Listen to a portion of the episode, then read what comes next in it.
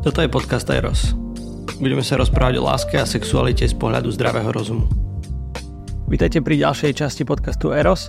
Dnes tu máme vzácného hostia, ktorým je cirkevný sudca Radoslav Šaškovič. Rado, vítaj. Ďakujem pekne za pozvanie. Cirkevný sudca, uh, musím sa priznať, že pre niektorých ľudí to môže znieť trocha tak stredoveko. Uh, čo, čo si má pred tým človek v 21. storočí predstaviť? Čo robí taký cirkevný sudca? Cirkevný súdca sa zaoberá otázkami, ktoré súvisia s platnosťou manželstva. Čiže naša agenda spočíva v tom, že skúmame platnosť manželstva z pohľadu cirkevného práva. E, tam máme kompetenciu vynášať aj konečný verdikt a s tým súvisí agenda, e, kde robíme prípravné konanie pre privilégia, e, ktoré sa následne riešia v Ríme. Veľa z týchto vecí sa týka manželstva. Uh, ako si sa možno ty k tejto téme vôbec dostal? Uh, že ako sa kňaz, ktorý žije v celibáte, dostane k téme manželstva? Že aký je tak nejaký príbeh za tým skratke? Uh, kňaz, ktorý žije v celibáte, uh, môže dostať uh, od svojho biskupa poverenie zapojiť sa do činnosti cirkevného súdu.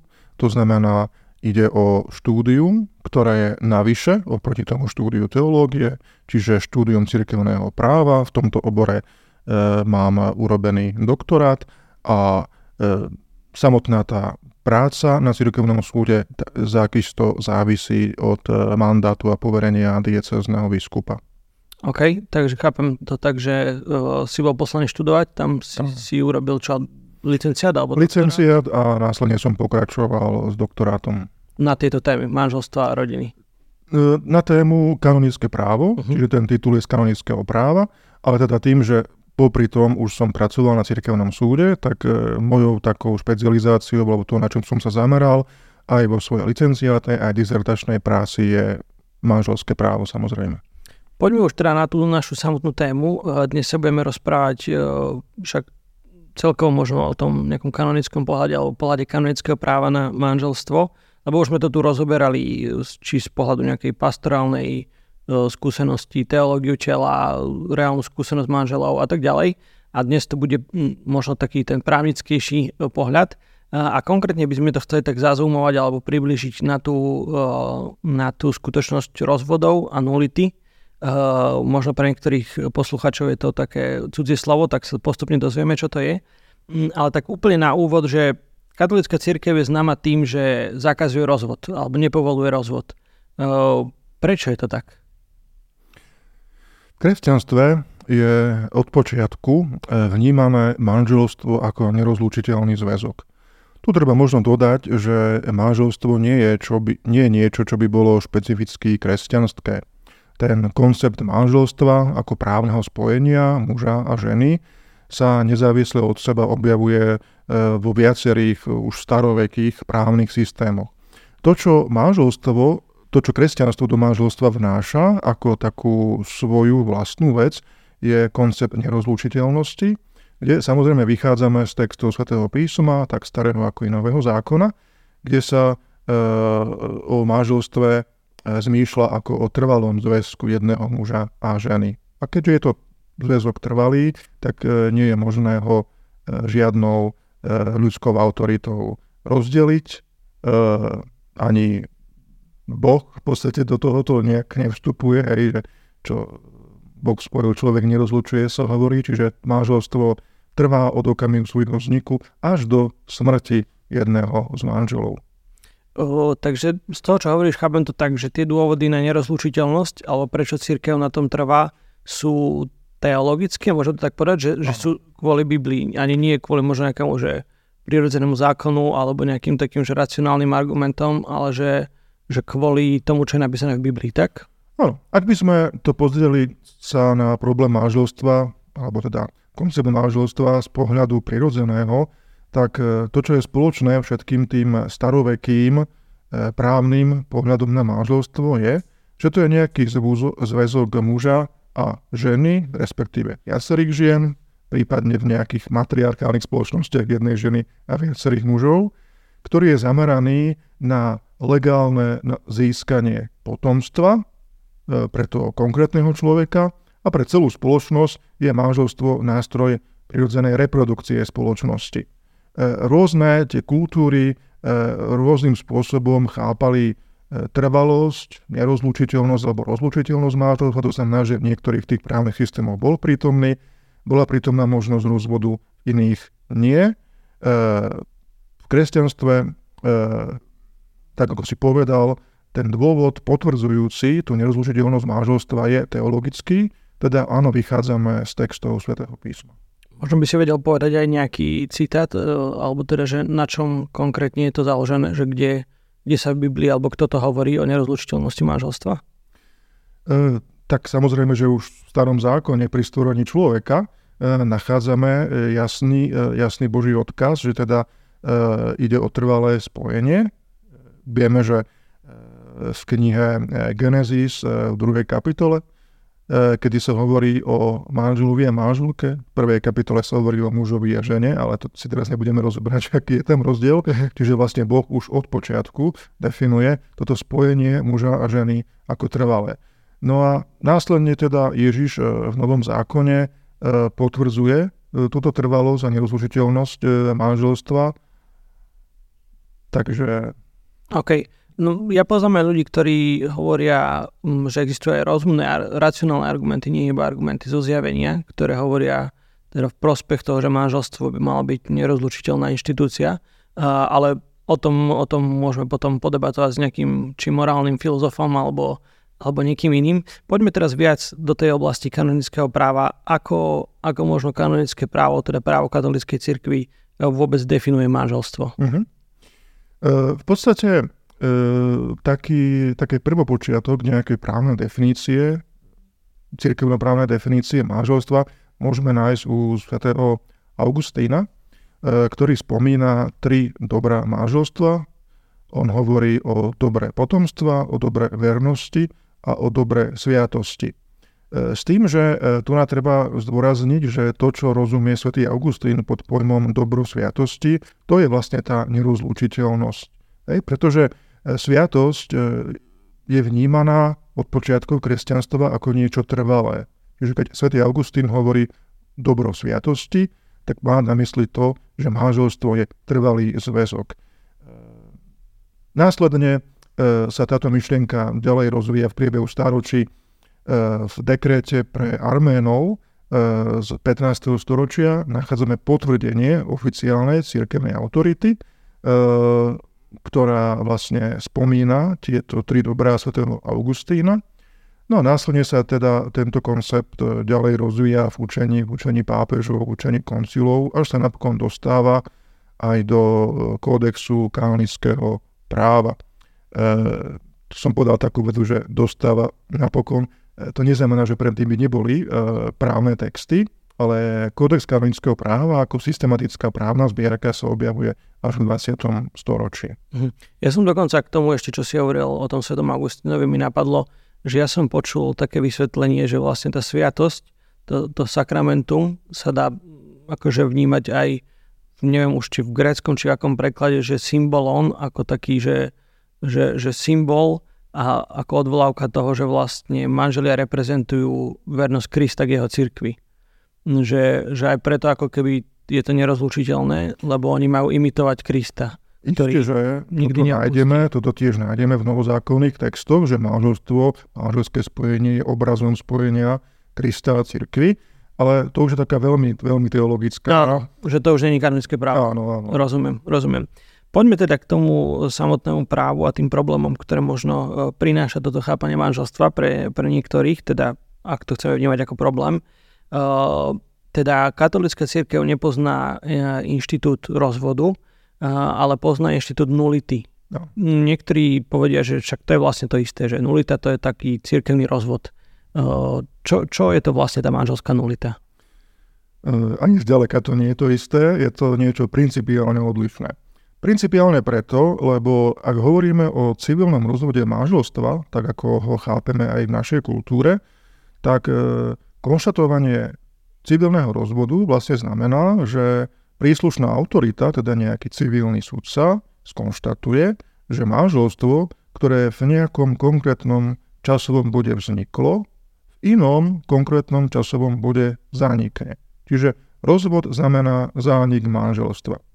Zatiaľ čo v prípade manželskej nulity súdca konštatuje, že v tom momente, kedy si muž a žena navzájom vymenili manželský sľub, v skutočnosti to manželstvo nevzniklo. Čiže, e, keď to budeme ešte inak, e, cirkevný súdca neskúma okolnosti, ktoré viedli k rozpadu manželského spolužitia, aby následne konštatoval ukončenie manželstva, uh-huh. ale skúma okolnosti, ktoré súviseli so vznikom manželstva, či teda boli naplnené všetky predpoklady preto, aby to manželstvo vzniklo. A keď zistí, že nie, tak konštatuje jeho nulitu, čiže konštatuje, že to manželstvo, hoci sa javilo ako jestvujúce, v skutočnosti nikdy nevzniklo. Teda chápem to tak, že principiálne je to tak, že pri rozvode je problém po uzatvorení manželstva a tento problém ako keby rieši rozvod a pri nulite bol problém už pred manželstvom, respektíve že ten sľub nejak nebol, a k tomu sa dostaneme, nejak dobre, dobre vykonaný, formulovaný alebo niečo. A vlastne skúmanie platnosti manželstva znamená skúmanie e, kvality manželského sľubu. No a, a poďme teda k tomu, že, že aké tam môžu byť dôvody na toto, že prečo niekto si môže mysleť, že žil v manželstve, mm-hmm. teda že prišiel muž a žena do kostola a povedali všetky tie slova, ktoré majú povedať a, a zrazu niekto povie, že ale toto bolo neplatné. Uh-huh. Aké sú tie dôvody na, na vyhlásenie nulity? E, moje obľúbené prirovnanie v súvislosti s touto otázkou je prirovnanie k bicyklu. Keď e, chceš sa na bicykli dostať z nejakého bodu A do bodu B, tak ten bicykel by nemal mať defekt. Bicykel má dve kolesa, môžem povedať, že aj ten manželský sľub má byť postavený na tých dvoch kolesách. Jedno koleso môžeme nazvať vôľa a druhé môžeme nazvať schopnosť. Ak osoba, ktorá dáva a prijíma manželský sľub, má defekt na jednom z týchto dvoch kolies, alebo azda aj na obidvoch, tak e, na bicykli s kolesom sa nikam nedostaneš. To znamená, že ten manželský slub môže mať vadu alebo defekt na strane vôle alebo na strane schopnosti. Manželský sľub alebo jeden z tých sľubujúcich? Manželský sľub. OK. Uh, no a teda aké môžu byť tie konkrétne problémy? Že čo môže spôsobiť ten defekt? Mm-hmm. Ak hovoríme o defekte na strane vôle, tak to znamená, že osoba, ktorá dáva manželský slub, teda vyslovuje svojimi ústami e, tie slova manželského sľubu, tak vo svojej vôli s týmito slovami, s týmto textom nie je stotožnená. Čiže e, úkon vôle takejto osoby nie je zameraný e, na akceptovanie toho textu, toho mážovského slubu, ale táto osoba si tam dáva nejakú výhradu. Hovoríme, že pozitívnym úkonom vôle vylúčuje niektorý z podstatných cieľov mážovstva alebo niektorú z podstatných vlastností mážovstva. To sú tie tri dobrá od Augustína, čo si spomínal, alebo čo sú tie podstatné vlastnosti manželstva? To sú, to sú veci, ktoré, sú, ktoré boli následne aj v teológii a v práve rozvité. Čiže, čiže zatiaľ, čo Augustín hovorí o tých troch dobrách, tak tá následná e, církevná prax e, spôsobila, že rozlišujeme dobrá manželstva alebo ciele a vlastnosti manželstva. Okay. Čiže e, tie dve vlastnosti manželstva, to je vlastne Ehm, tá jednota a nerozlúčiteľnosť, čiže tam môžeme vidieť to dobro vernosti a to dobro sviatosti, alebo ako som hovoril, keď Augustín hovorí o dobrej svetosti, hovorí o nerozlučiteľnosti. Uh-huh. No a pokiaľ ide o cieľoch, e, tak tam vlastne e, svätý Augustín spomína e, ako prvé to dobro, dobro potomstva, čo v kanonickom práve je definované ako plodenie a výchova detí. Uh-huh. Toto bolo v podstate definované e, prvýkrát, myslím, že u, u Leva 13. v encyklike Rerum Novarum prvýkrát tam dáva také slovné spojenie, že to dobro potomstva je vlastne primárnym alebo teda podstatným cieľom manželstva, čo sa dostalo do kodexu kanonického práva z roku 1917 ako primárny cieľ manželstva. Zároveň je tam, ten, je tam ešte v tom kanonickom práve z roku 1917 je ešte sekundárny cieľ manželstva, ktorým je vlastne, tam je to tak vyjadrené trošku tak naturalisticky, uspokojenie sexuálneho púdu. Súčasné kanonické právo, súčasný kódex vlastne nedáva toto poradie týchto cieľov, ale hovorí o trvalom spoločenstve života, ktoré je zamerané na vzájomné dobro manželov a plodenie a výchova detí. Dobre, no aby sme to preložili do ľudskej reči. Teraz som to hovoril. To, to je v poriadku, ale aby sme to teda preložili do ľudskej reči, uh, to znamená, že keď ja idem do kostola, mm-hmm. poviem ten sľub, ale napríklad viem, alebo ani nepoviem tej svojej partnerke, alebo možno to aj obidvaja vieme, že ja nikdy nechcem mať deti, uh, že proste nechcem, lebo to už je jedno, je z akýchkoľvek dôvodov. Dalo by sa toto považovať za dôvod na nulitu? Nedalo, pretože ty si povedal, že uh, uvažuješ spôsobom, že nechceš mať deti. Uh, to je negatívny úkon vôle. Uh-huh. Pre nulitu manželstva je potrebný pozitívny úkon vôle. To znamená, že ty nemôžeš uvažovať, alebo teda, tak hlúbo povedané, nestačí uvažovať o tom, že nechcem mať deti, Hej, tá úvaha, ktorá vedie e, k vade alebo defektu manželského slubu je, keď uvažujem, že chcem nemať deti. Lebo ten ide o pozitívny úkon vôle. Chcem nemať deti. Teraz asi nerozumiem, aký medzi tým rozdiel. No, je, je to veľký rozdiel.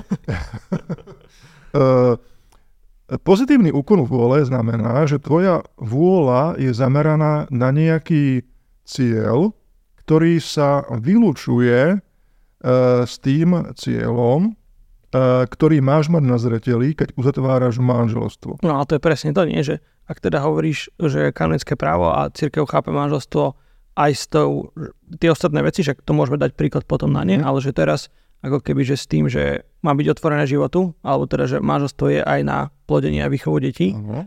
A keď toto niekto ako keby, že vylúči, že ja toto nechcem, že ja chcem proste sex, a chcem sa mať dobre a chcem zdieľať všetky tie ostatné pekné veci, ale deti nie. Že deti nie. A tu už ale hovoríš niečo iné. Tuto si to preformuloval okay. a tu už hovoríš o tom, že čo chceš. Čiže preto, preto, preto nestačí niečo nechcieť, treba niečo chcieť.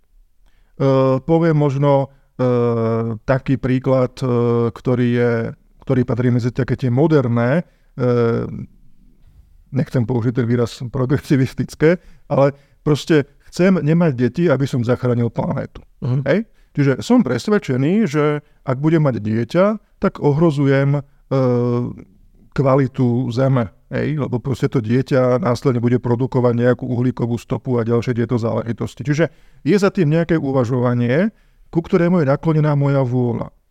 Hej? A tento, tento príklon tej mojej vôle sa vylúčuje s tým cieľom manželstva, konkrétne v tomto prípade, ktorým je splodenie a výchova potomka. A tak to, prakticky to tak je skoro vždy, nie? že teda môže mať človek, že neviem, že strach z toho mať deti a vtedy to asi spada pod to, čo si povedal, že to nezakladá to podmienku a nulitu, ale že väčšinou, keď nechce mať deti, tak je to z nejakého dôvodu, ktorý by sme práve nazvali, že pozitívny, že chcem niečo iné, chcem mať viacej času, alebo chcem mať zdravie, alebo chcem mať e, peniaze, alebo niečo. Áno. Chcem si budovať kariéru, chcem cestovať po svete a toto sa vylúčuje s tým, aby som sa staral o dieťa. A tým pádom... To... A to je ten pozitívny úkon vôľa. OK, chápem. Dobre, možno... Prepáč, e, to, čo sa dokazuje, je prítomnosť toho iného, čo chcem a kvôli čomu nechcem mať e, to dieťa.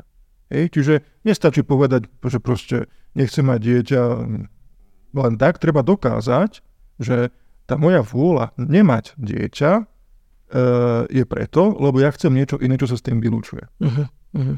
A treba dokázať vlastne, že to bolo vtedy, keď sa uzatváralo. Že to bolo prítomné v okamihu uzatvárania manželstva, to znamená, tam je potrebné navrhnúť e, vykonanie dôkazov vo forme svedeckých výpovedí, E, tu platí princíp ešte zo svetého písma, že každá výpoveď musí byť potvrdená aspoň dvoma svetkami. To znamená, že človek, ktorý tvrdí, že pozitívnym úkonom vylúčoval dobro potomstva, musí navrhnúť výsluh aspoň dvoch svetkov, e, ktorí následne dosvedčia, že áno, tento človek e, už pred sobášom proste sa vyjadroval, že jednoducho pre ňoho je dôležité niečo iné, čo je nezlučiteľné so starostlivosťou o dieťa. Uh-huh, uh-huh, rozumiem. Ty si teda povedal, že v zásade môžu byť dve nejaké kategórie alebo dve oblasti, ktoré môžu byť dôvodom na tú nulitu a to je nejaký defekt alebo akokoľvek to nazveme. Defekt na strane vôle alebo defekt na strane schopnosti. A, tak vedel by si ty možno z praxe, alebo ty chodíš na tie, teraz že skúmaš tie prípady a si, si prítomný na tých cirkevných súdoch, že z praxe čo reálne býva ako keby e, to prekážkou alebo tým problémom, tým dôvodom na tú nulitu? Mm, tak e, ak by som mal teraz e, sa vyjadriť nejakým tým štatistikám, tak nenájdem tam nejaký dôvod, ktorý by výraznejšie dominoval nad ostatnými. Čiže tie dôvody sú pomerne vyvážené. Áno, častokrát sa objavuje vlastne problém, o ktorom sa to teraz rozprávali, to znamená, že vylúčenie potomstva pozitívnym úkolom vôle.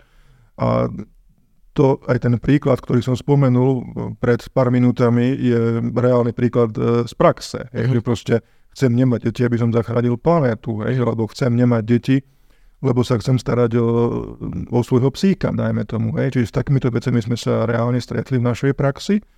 E, potom, ak zostaneme pri tej otázke plodnosti, e, dosť často sa stretávame s prípadmi manželstiev, ktoré zostali bezdetné. A tam vlastne nemusí ísť len o vylúčenie potomstva, môže ísť o problém s plodnosťou. Čiže tam nie je tá vada na strane vôle, ale je vada na strane schopnosti. Uh-huh. Čiže ľudia vstupujú do manželstva a zistia skrátka, že nie sú, nie sú schopní mať dieťa. Pričom ale tu treba zdôrazniť, že neplodnosť nie je prekážkou k uzavretiu manželstva. To som sa slobodiť presne, lebo... Ano, ale problém je, e, keď niekto vie o svojej neplodnosti a zatají ju, okay. pred uh, druhou stranou. Čiže aj takéto prípady, prípady máme. Je, že niekto na základe nejakého predchádzajúceho vyšetrenia má vedomosť o tom, že nebude môcť mať deti, túto vedomosť zatají pred mhm. sobášom a následne vlastne toto môže byť dôvodom na nulitu manželského slubu. Mimochodom, zatajenie akékoľvek e, veci, ktorá tá, ktorú by tá druhá strana považovala za dôležitú, pred manželstvom môže byť vnímané ako teda prekážka, ktorá následne vedie k vade toho manželského súhlasu z tej druhej strany. Uh-huh. Lebo tam hovoríme o nejakých e, vlastnostiach manžela, ktoré sú priamo a zásadne chcené a ktorými vlastne tá druhá strana podmienuje platnosť e, manželského slubu. Aj s takýmito prípadmi sa často stretávame.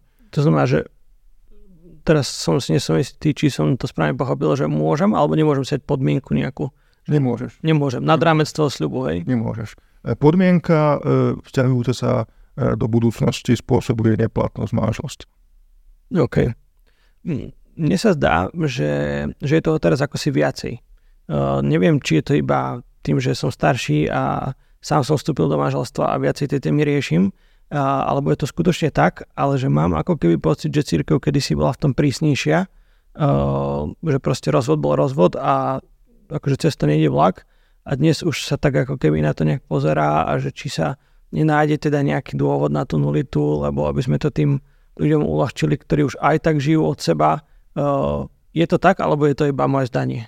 Je to tvoje zdanie, lebo znova, ak by som tu vyťahol štatistiky e, u nás v Bratislave, tak eh, možno by si bol prekvapený, že iba asi tretina kaos, ktoré u nás prebehnú, sa končí konštatovaním nulity manželstva. Uh-huh.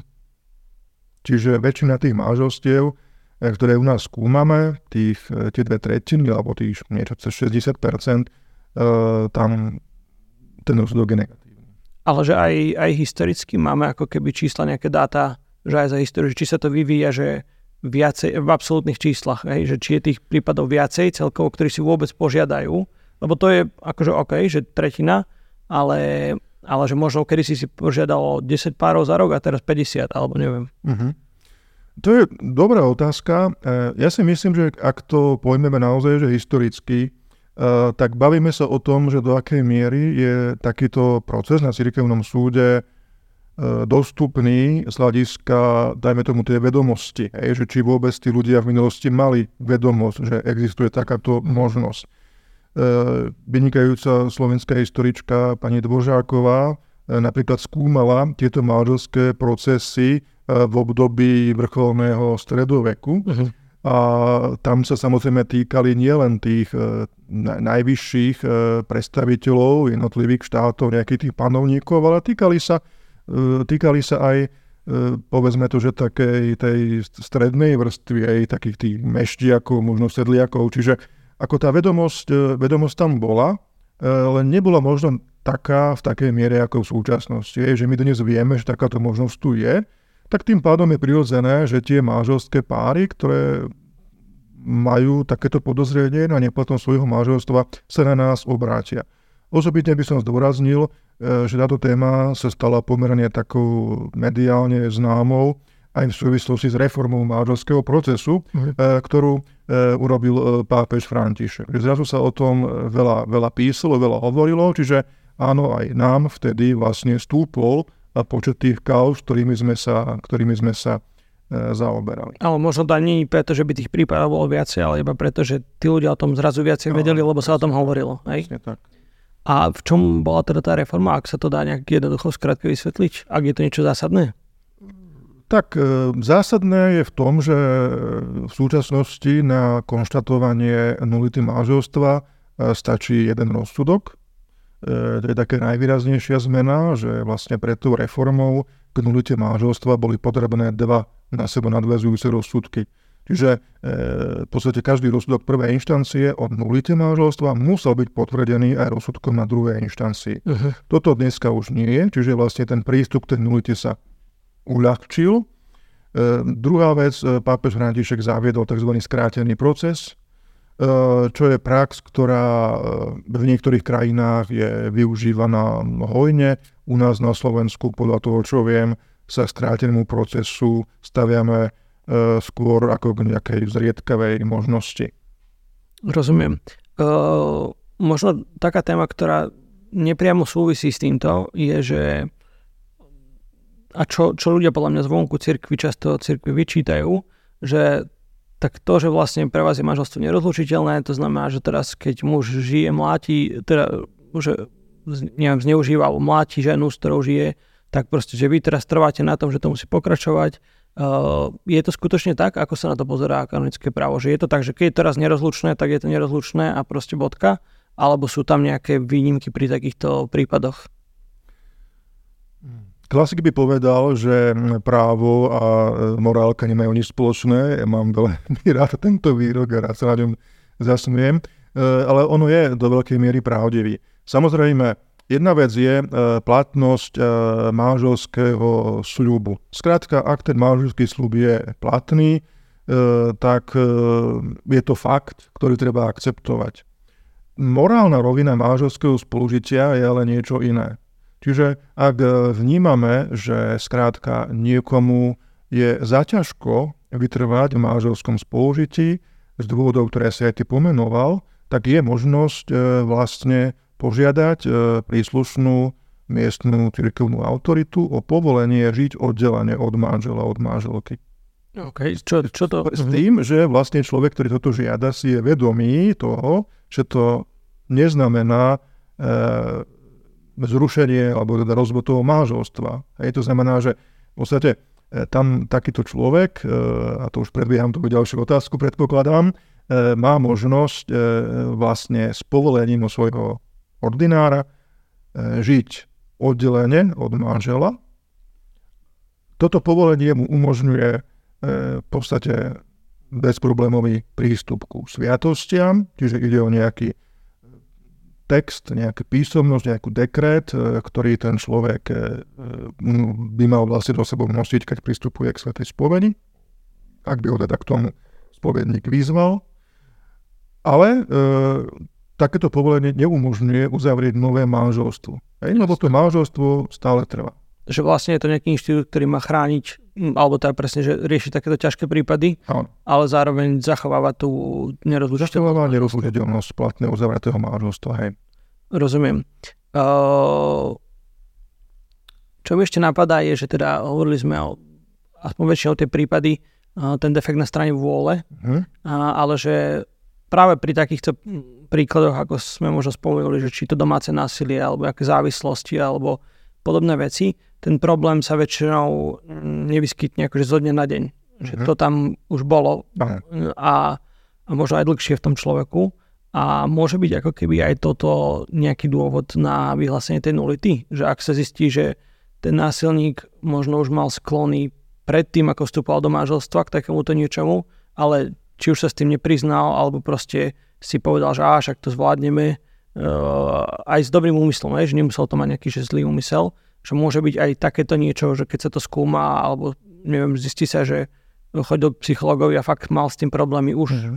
počas uzavretia toho manželského slubu, že môže byť aj toto dôvod na nulitu?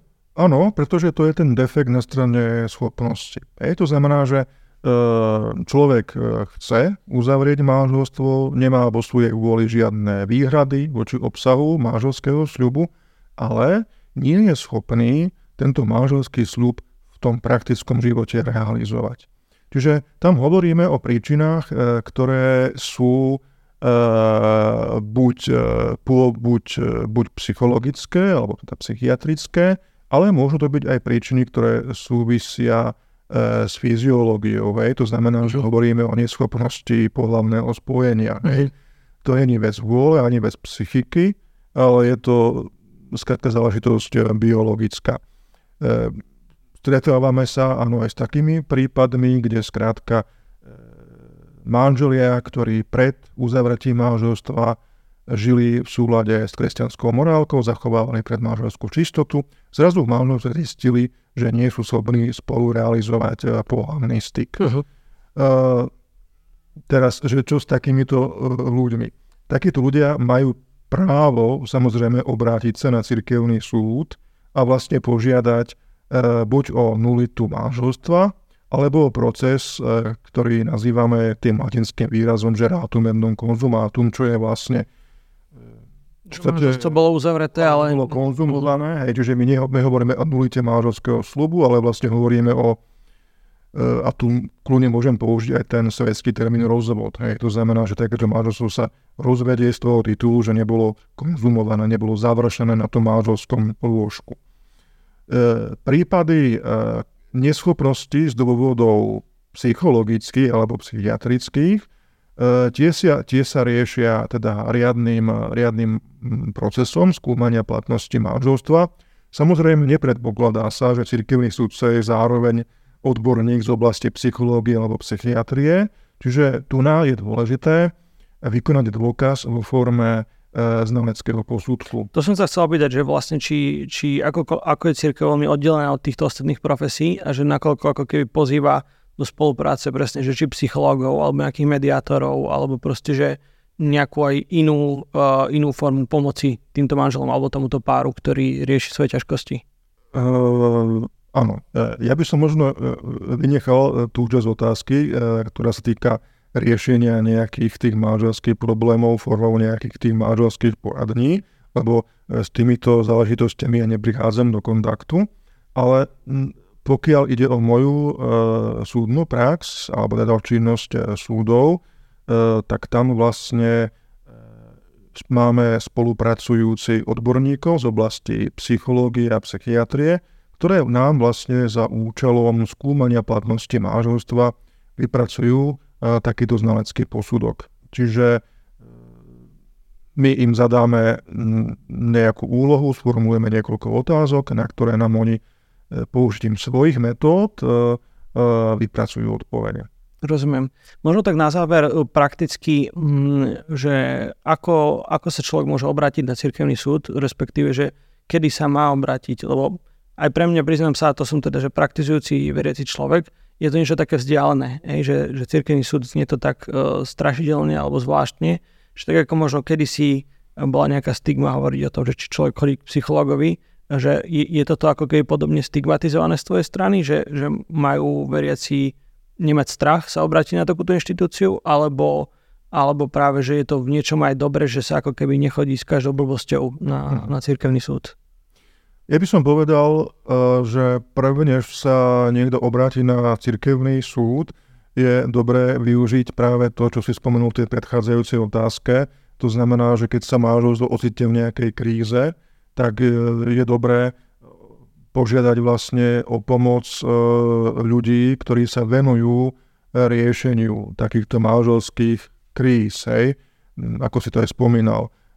Aj kňaz, ak k nemu príde jedna zo stránok alebo obe stránky spoločne s tým, že chceme sa obrátiť na cirkevný súd, aby preskúmal platnosť nášho manželstva, môjho manželstva, tak nemal by akoby hneď nadšene súhlasiť, že dobre, ideme napísať žiadosť, ale mal by sa pokúsiť e, o nejaké zmierenie medzi manželmi, čo tiež dôrazňuje pápež František tej reforme e, manželského procesu, ktorý sme spomínali pred e, pár minútami, že je to také akoby akoby nulté, nultá, nultá inštancia, kde vlastne ten kňaz tými, tými pastoračnými prostriedkami sa snaží pozbudiť tých manželov, aby si vyriešili tú svoju manželskú krízu, obnovili manželské spoložitie.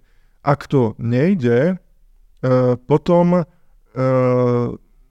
prichádza na rad teda tá možnosť požiadať si cirkevný súd o skúmanie platnosti manželstva. To, to sa ako deje? Že... To sa deje takým spôsobom, že táto žiadosť e, sa podáva vlastne cez, e, cez kniaza, ideálne teda cez svojho farára, ale teda môže to byť aj iný kňaz, e, ktorý tých ľudí pozná. To je zase niečo, čo sa objavuje v tej, tej reforme, taká, taká drobnosť, že teda ten kňaz, ktorý zozbiera tie potrebné dokumenty od tej stránky, napíše k tomu nejaké také svoje odporúčanie.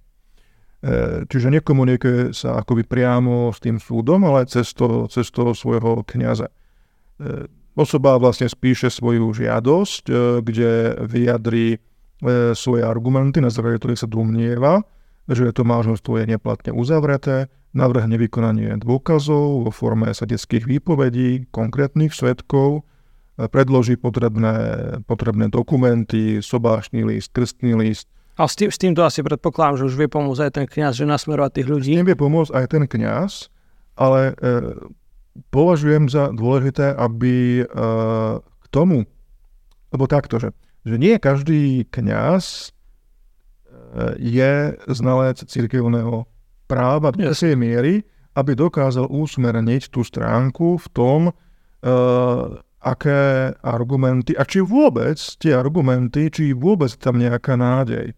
Preto napríklad e, aj náš súd, ale myslím, že všetky súdy e, poskytujú právne poradenstvo vo forme advokátov, to znamená, že e, ten, ten, ten kniaz alebo tá samotná stránka predtým, než formuluje ten text tej svojej žaloby na platnosť manželstva, je dobré, ak sa stretne s takýmto advokátom, čiže cirkevným právnikom. To tiež mu pomôže ako keby nájsť takéhoto človeka, ten kniaz, alebo sa dá niekde online? E, my napríklad na našom webe e, máme tieto kontakty. E, ten postup u nás konkrétne je taký, že tá stránka sa obráti na kanceláriu Metropolitného tribunálu, ktorá teda zašle zoznam advokátov, kde sú kontakty na týchto advokátov a potom už tá stránka sa s nimi spojí. Možno taká otázočka na záver, že koľko si má človek pripraviť peňazí, keď e, vstupuje do takéhoto cirkevného e, súdu, lebo že také svetské súdy a platie tých advokátov, to vie byť celkom nákladná záležitosť. Koľko také niečo stojí? Uh, u nás uh, v Bratislave uh, je vlastne poplatok, uh, ktorý súvisí so všetkou administratívou a byrokraciou vo výške 50 eur. Na prvom stupni súdneho pojednávania 20 eur na druhom stupni súdneho pojednávania. Tak to je skutočne také symbolické. Je to symbolické, hovorím, má to pokryť predovšetkým tie náklady, ktoré má, ktoré má kancelária metropolitného tribunálu, lebo to sú desiatky desiatky papierov, ktoré tlačíme, poštovné náklady, všetko posílame klasickou poštou. A už tá práca tých ľudí. Aj tá práca tých ľudí samozrejme Rozumiem. niečo stojí. Ale aj tak je to neporovnateľné e, teraz s nejakým civilným súdom. Jednoznačne. Tá služba advokáta, ktorú som spomínal, tá je samozrejme bezplatná, pretože tí advokáti sú zároveň kňazi, ktorí majú svoj kňazský plat. Jediné, e, čo je akoby navyše, je v prípade tých znaleckých skúmaní, tam tú cenu za znalecké posudok si stanovuje samotný sudca. Rozumiem, rozumiem. Dobre, myslím si, že ako taký úvod do tejto témy uh, sme dúfam, že nevyčerpali uh, nielen t- tému, ale aj poslucháčov. Uh, ďakujem, že si prijal pozvanie a verím, že sa tu ešte niekedy vidíme. Ešte raz ďakujem aj ja. A vám, milí diváci, poslucháči, e, prajeme všetko dobré. Ak by ste chceli nás podporiť a podporiť tak šírenie týchto myšlienok, tak môžete tak urobiť darom na účet, ktorý nájdete pod týmto videom alebo podcastom. Ďakujeme, že ste s nami. Toto je podcast Eros. Budeme sa rozprávať o láske a sexualite z pohľadu zdravého rozumu.